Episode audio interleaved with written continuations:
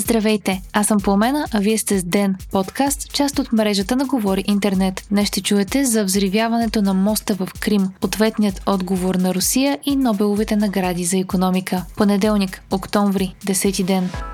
Мостът, който свързва Южна Русия с незаконно анексираният от нея полуостров Крим, бе взривен и част от него бе разрушена рано сутринта в събота, а според Русия в събитието има българско участие. Москва обвини Киев и днес последваха обратни удари. Събитието веднага оглави всички световни медии и се превърна в новина номер едно за последните дни. Мостът е от изключителна важност за Русия, като самият Путин го определи като критично важна гражданска инфраструктура на Руската федерация. Открит е от Путин през 2018 година, 4 години след анексирането на Крим и се използва за превоз на военна техника, амуниции и персонал от територията на Русия към Южна Украина. Официалната версия за събитието веднага след като се случи, бе за избухнала цистерна с гориво в края на товарен влак, който е пътувал в посока Крим. Москва обаче го определи като терористичен акт, чието автори, изпълнители и клиенти са тайните служби на Украина. Според Кремъл става въпрос за камион-бомба. Ръководителят на Следственият комитет Александър Бастрикен в среща с руският президент е казал, че вече е ясен маршрутът на камиона, който се е взривил, предизвиквайки разрушенията по моста. Според ФСБ, руските служби за сигурност, камионът е тръгнал от България, като е минал през Грузия, Армения, Северна Осетия и Краснодарският край. Били са идентифицирани превозвачи, както и лица участвали в организацията на придвижването на камиона. Разследване на BBC обаче, което се базира на кадри от моста по време на експлозията, отхвърля теорията за камион-бомба, тъй като на записите се вижда, че огънят започва зад самия камион и след това се разпространява по част от моста. Вероятна теория, според експерти, е за взрив, идващ под моста, направен чрез скрит морски дрон. Украина не е поела отговорност за разрушенията на съоръжението официално, но на този етап Киев изглежда като най-вероятният извършител. Още в началото на войната мостът в Крим и крайцера Москва бяха определени като главни цели на украинските военни. Часове след атаката част от моста е отворена за лек трафик, а малко по-късно и железопътната част от съоръжението. По официална информация, трима човека са загинали при експлозията.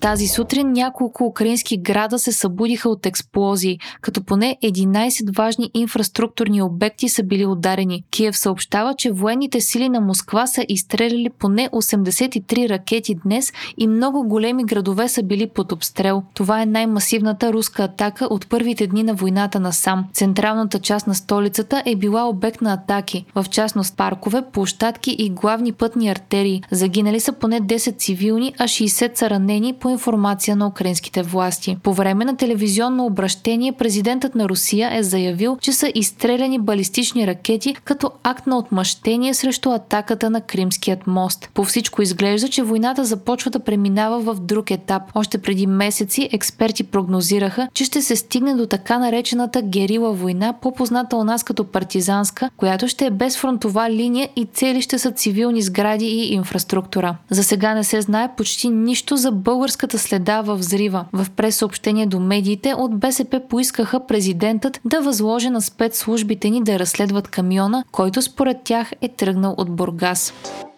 48-то Народно събрание ще бъде свикано на 19 октомври от президента Румен Радев. Заседанието ще започне от 9 часа с реч на държавния глава и ще бъде открито от най-възрастният народен представител Вежди Рашидов. Очаква се парламентарно представените партии да обявят приоритетите си и да бъде избрано ръководство на парламента. След свикването на Народното събрание, президентът трябва да проведе консултации с парламентарните групи и да връчи първият мандат за съставяне на правителство правителство на най-голямата парламентарно представена партия, в случая ГЕРБ СДС. Кандидат-премиерът ще има 7 дни да предложи кабинет, който да бъде гласуван в парламента или да върне мандата неизпълнен. За сега от партията на Бойко Борисов са дали индикации, че след свикването на парламента ще започнат разговорите с така наречената контактна група, излъчена от ГЕРБ СДС и водена от бившият президент Росен Плевнелиев и Соломон Паси, като ще се търси подкрепа от партии с евроатлантическа ориентация. На този етап от продължаваме промяната и БСП заявиха,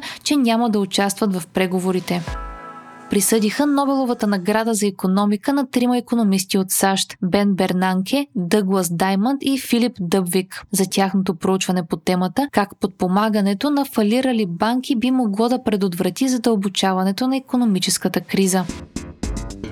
Вие слушахте подкаста Ден, част от мрежата на Говори Интернет. Епизода подготвих аз, Пламена Крумова Петкова, а аудиомонтажа направи Антон Велев. Не изпускайте епизод на Ден, абонирайте се в Spotify, Apple iTunes или някое от другите подкаст приложения, които използвате.